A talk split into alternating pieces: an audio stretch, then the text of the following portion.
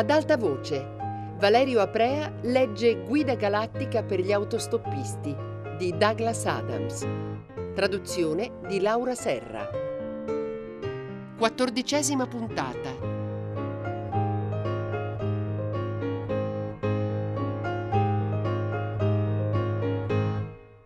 E così ora sai tutto, disse Slarty Bartfast mentre cercava svogliatamente di mettere un po' di ordine nella spaventosa confusione che regnava nel suo studio. Prese un pezzo di carta che era in cima a una pila, ma poi, non sapendo dove metterlo, tornò a posarlo sulla pila che crollò. Pensiero profondo progettò la terra. Noi la fabbricammo e voi ne siete stati gli abitanti. E i Vogon sono venuti a distruggerla cinque minuti prima che il programma fosse completato, aggiunse Arthur, non senza una punta di amarezza. Sì, confermò il vecchio, guardando con sbigottimento l'irrimediabile confusione della sua stanza. Dieci milioni di anni di programmazione e lavoro sfumati così. Dieci milioni di anni, terrestre. Riesci anche solo a concepirlo? un simile lasso di tempo? Un'intera civiltà galattica farebbe in tempo a nascere da un'unica larva e a percorrere almeno cinque volte l'intero ciclo della sua evoluzione in tutto quel tempo. Ed è sfumato tutto. Fece una pausa. Un po' come succede a voi terrestri, con la burocrazia, aggiunse. Sai, disse pensieroso Arthur, questo spiega un sacco di cose. Per tutta la vita ho avuto la strana e inspiegabile sensazione che stesse succedendo qualcosa, qualcosa di veramente grosso, di sinistro, e che nessuno mi avrebbe mai detto di che cosa si trattava. No, intervenne il vecchio, quella è solo normalissima paranoia. Tutti ce l'hanno nell'universo. Tutti? chiese Arthur. Ah, se ce l'hanno tutti, forse un senso c'è. Forse sappiamo inconsciamente che da qualche parte fuori dall'universo conosciuto può darsi. Ma che importa? disse Slarty Bartfast interrompendo Arthur prima che si sovraeccitasse. Forse sono troppo vecchio e stanco. Continuò, ma penso sempre che le possibilità di scoprire cosa sta veramente succedendo siano così assurdamente remote che l'unica cosa da fare sia dire chi se ne frega e cercare di tenersi occupati. Pensa a me, per esempio, progetto linee costiere. Ho ricevuto un premio per la Norvegia. Rovistò attorno a una pila di cianfrusaglie e tirò fuori una lastra di perspex su cui era modellata la sagoma della Norvegia e sotto il suo nome, Slarty Bartfast. Che senso ha tutto questo? chiese. Io non sono riuscito a trovarne nessuno. Per tutta la vita ho progettato fiordi. Per un breve periodo sono stati di moda e allora ho ricevuto un grosso premio. Si rigirò fra le mani la lastra di Perspex, poi alzò le spalle e la gettò distrattamente in un angolo, ma non tanto distrattamente da buttarla su qualcosa di duro. In questa copia della terra che stiamo costruendo, a me è stata affidata l'Africa e naturalmente la faccio piena di fiordi perché si dà il caso che i fiordi mi piacciono molto. Sono un tipo abbastanza all'antica e penso che conferiscano un che di piacevolmente barocco alle coste. E mi hanno detto che i fiordi non sono abbastanza equatoriali. Equatoriali. Slarty Bartfast fece una cupa risata. Che importa? La scienza ha raggiunto traguardi meravigliosi, certo, ma io preferirei essere felice piuttosto che avere sempre ragione. E sei felice? No. E qui casca l'asino, naturalmente. Peccato, commentò Arthur, comprensivo, altrimenti sarebbe stato un gran bello stile di vita. Sulla parete lampeggiò una piccola spia luminosa. Vieni, lo invitò Slarty Bartfast. Sei qui per conoscere i topi. Il tuo arrivo sul pianeta ha provocato una notevole eccitazione. Credo che sia già stato classificato come il terzo avvenimento più improbabile nella storia dell'universo. Quali sono i primi due? Oh, probabilmente soltanto coincidenze, disse Slarty Bartfast, distrutto. Aprì la porta e aspettò che Arthur lo seguisse. Arthur si guardò intorno ancora una volta, poi guardò se stesso, gli abiti impregnati di sudore e di fango che indossava dalla mattina di giovedì. Quanto al mio stile di vita, sembra che non sia il massimo al momento. Borbottò fra sé. Come hai detto, scusa? domandò cortese il vecchio. Oh, niente, disse Arthur. Stavo solo scherzando. Hey you, out there in the cold, getting lonely, getting old, can you feel me? Hey you, standing in the aisles with itchy feet and fainting smiles, can you feel me? Hey you, don't help them to bury the light.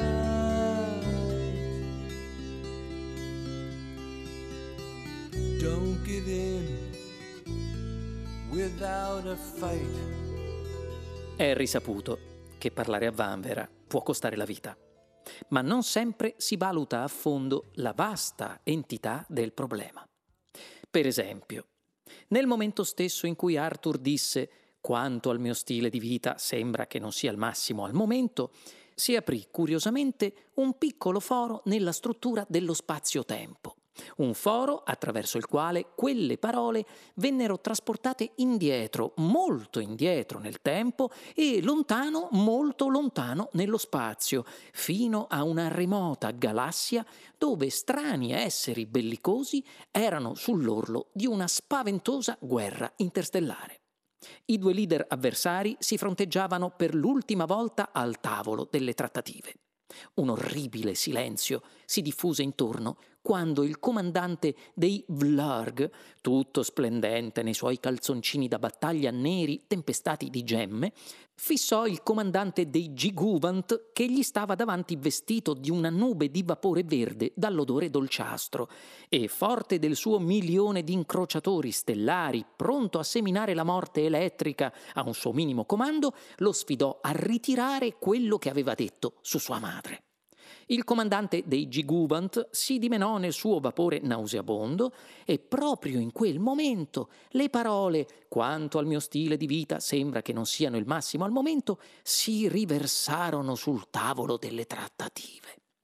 Purtroppo nella lingua dei Vlurg questo era il più abominevole insulto che si potesse concepire e non restò altra alternativa che dare inizio a una terribile guerra che durò secoli e secoli.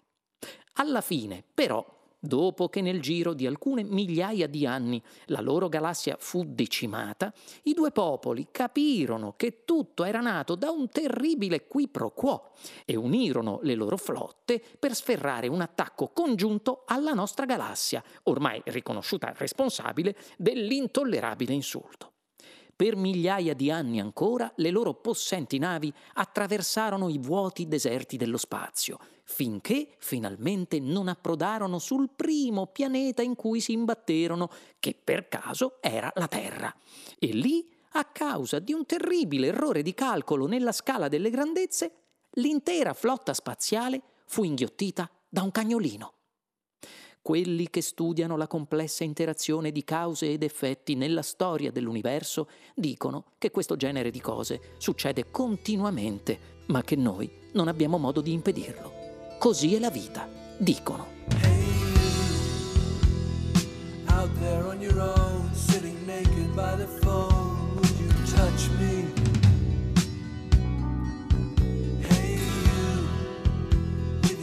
against the wall. someone to call out, would you touch me? Hey you, would you help me to carry the stone?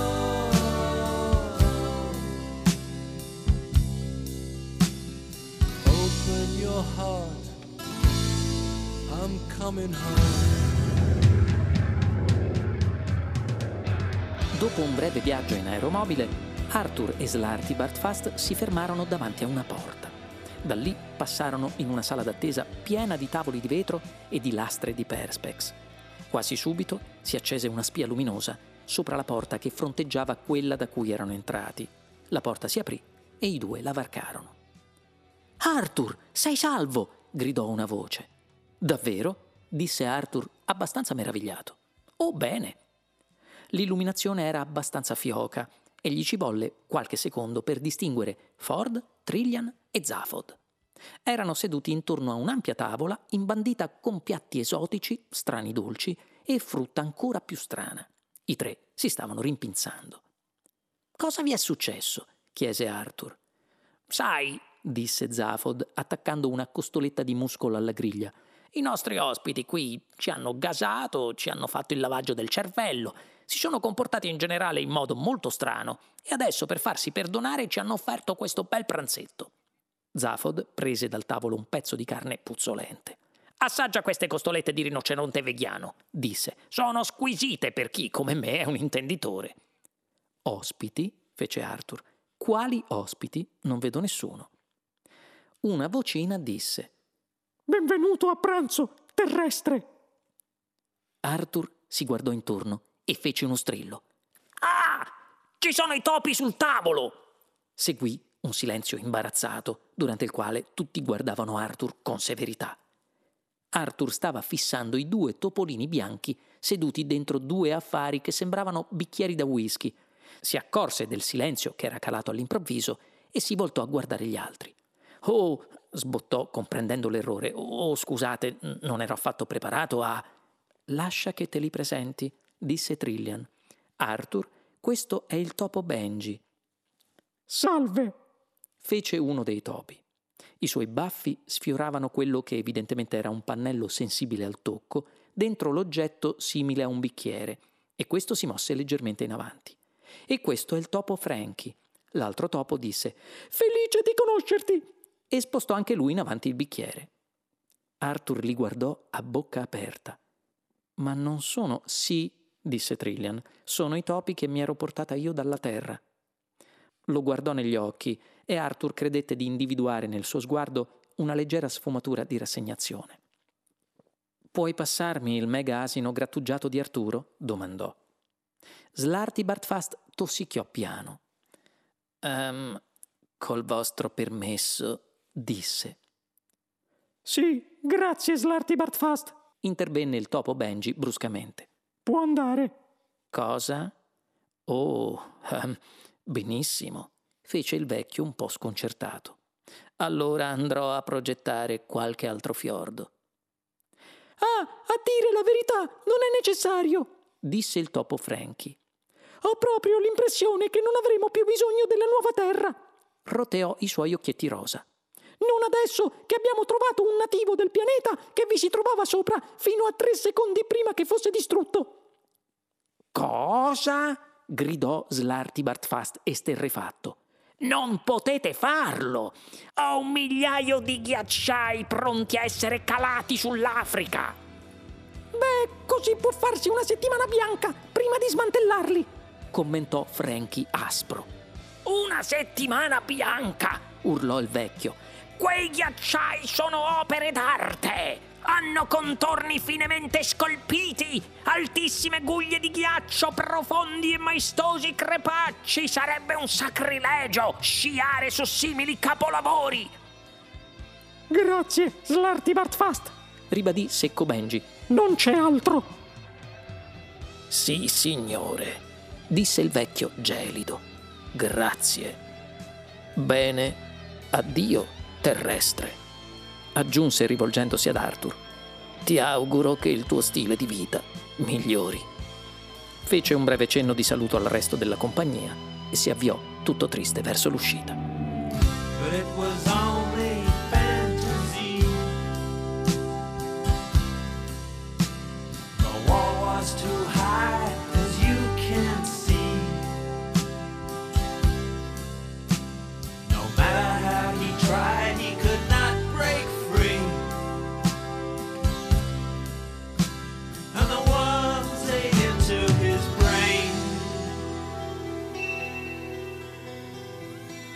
Arthur lo guardò andare via senza sapere cosa dire. E adesso? riprese il topo Benji. Veniamo agli affari. Ford e Zafod fecero cin cin coi loro bicchieri. Agli affari! esclamarono. Prego, disse Benji. Ford si guardò intorno. Scusate, credevo che steste proponendo un brindisi. I due topi passeggiarono su e giù con impazienza dentro i loro veicoli. Poi ripresero un contegno e il topo Benji spostò in avanti il bicchiere rivolgendosi ad Arthur. Ora, terrestre, disse. La situazione in pratica è questa. Noi, come tu sai, abbiamo gestito il tuo pianeta per 10 milioni di anni. Tutto per riuscire a sapere quale è quella dannata cosa chiamata domanda fondamentale. Perché? chiese Arthur brusco. No, a quella abbiamo già pensato, precisò Frankie. Ma non si adatta alla risposta. Perché? 42. No, non funziona. No, dissentì Arthur. Io intendevo dire perché avete fatto questo. Ah, ecco, disse Frankie. In definitiva, credo che ormai sia diventata una sorta di abitudine. E questo è più o meno il punto. Ormai ne abbiamo fin sopra i denti di tutta questa faccenda e la prospettiva di dover ricominciare da capo per colpa di quei maledetti Vogon mi fa venire il mal di pancia. È stata una pura e fortunata coincidenza che Benji e io avessimo finito il nostro lavoro e avessimo deciso di lasciare la Terra per un breve periodo di vacanza. Dopo di allora abbiamo manovrato i tuoi amici in modo che ci riportassero gentilmente su Magratea. Magratea è un portale d'ingresso per la nostra dimensione, spiegò Benji. Dopodiché, continuò l'altro topo, ci è stato offerto di firmare un contratto favoloso per il Charlo Show in 5D nella nostra dimensione e noi siamo molto propensi ad accettare. Ah, anch'io accetterei. E tu, Ford? domandò subito Zafod. Oh, certo, rispose Ford. Firmerei a occhi chiusi. Arthur li guardò, chiedendosi a cosa portasse questa conversazione. Ma dobbiamo poter offrire un buon prodotto, capisci? disse Frankie. Voglio dire, sotto il profilo ideale abbiamo ancora bisogno della domanda fondamentale, in una forma o nell'altra. Zafod si protese in avanti verso Arthur. Capisci?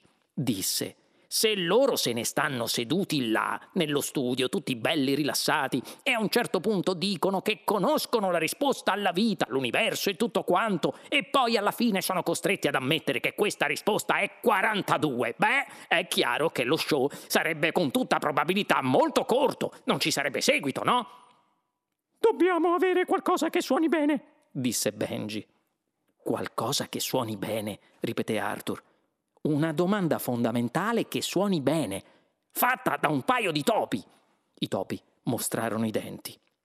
Beh, voglio dire, l'idealismo, la dignità della ricerca pura, il desiderio di perseguire la verità in tutte le sue forme, sono tutte cose bellissime, ma prima o poi arriva un momento in cui si comincia a sospettare che esista una qualche verità reale e che questa verità sia che tutto l'infinito multidimensionale dell'universo è quasi certamente governato da un branco di pazzi.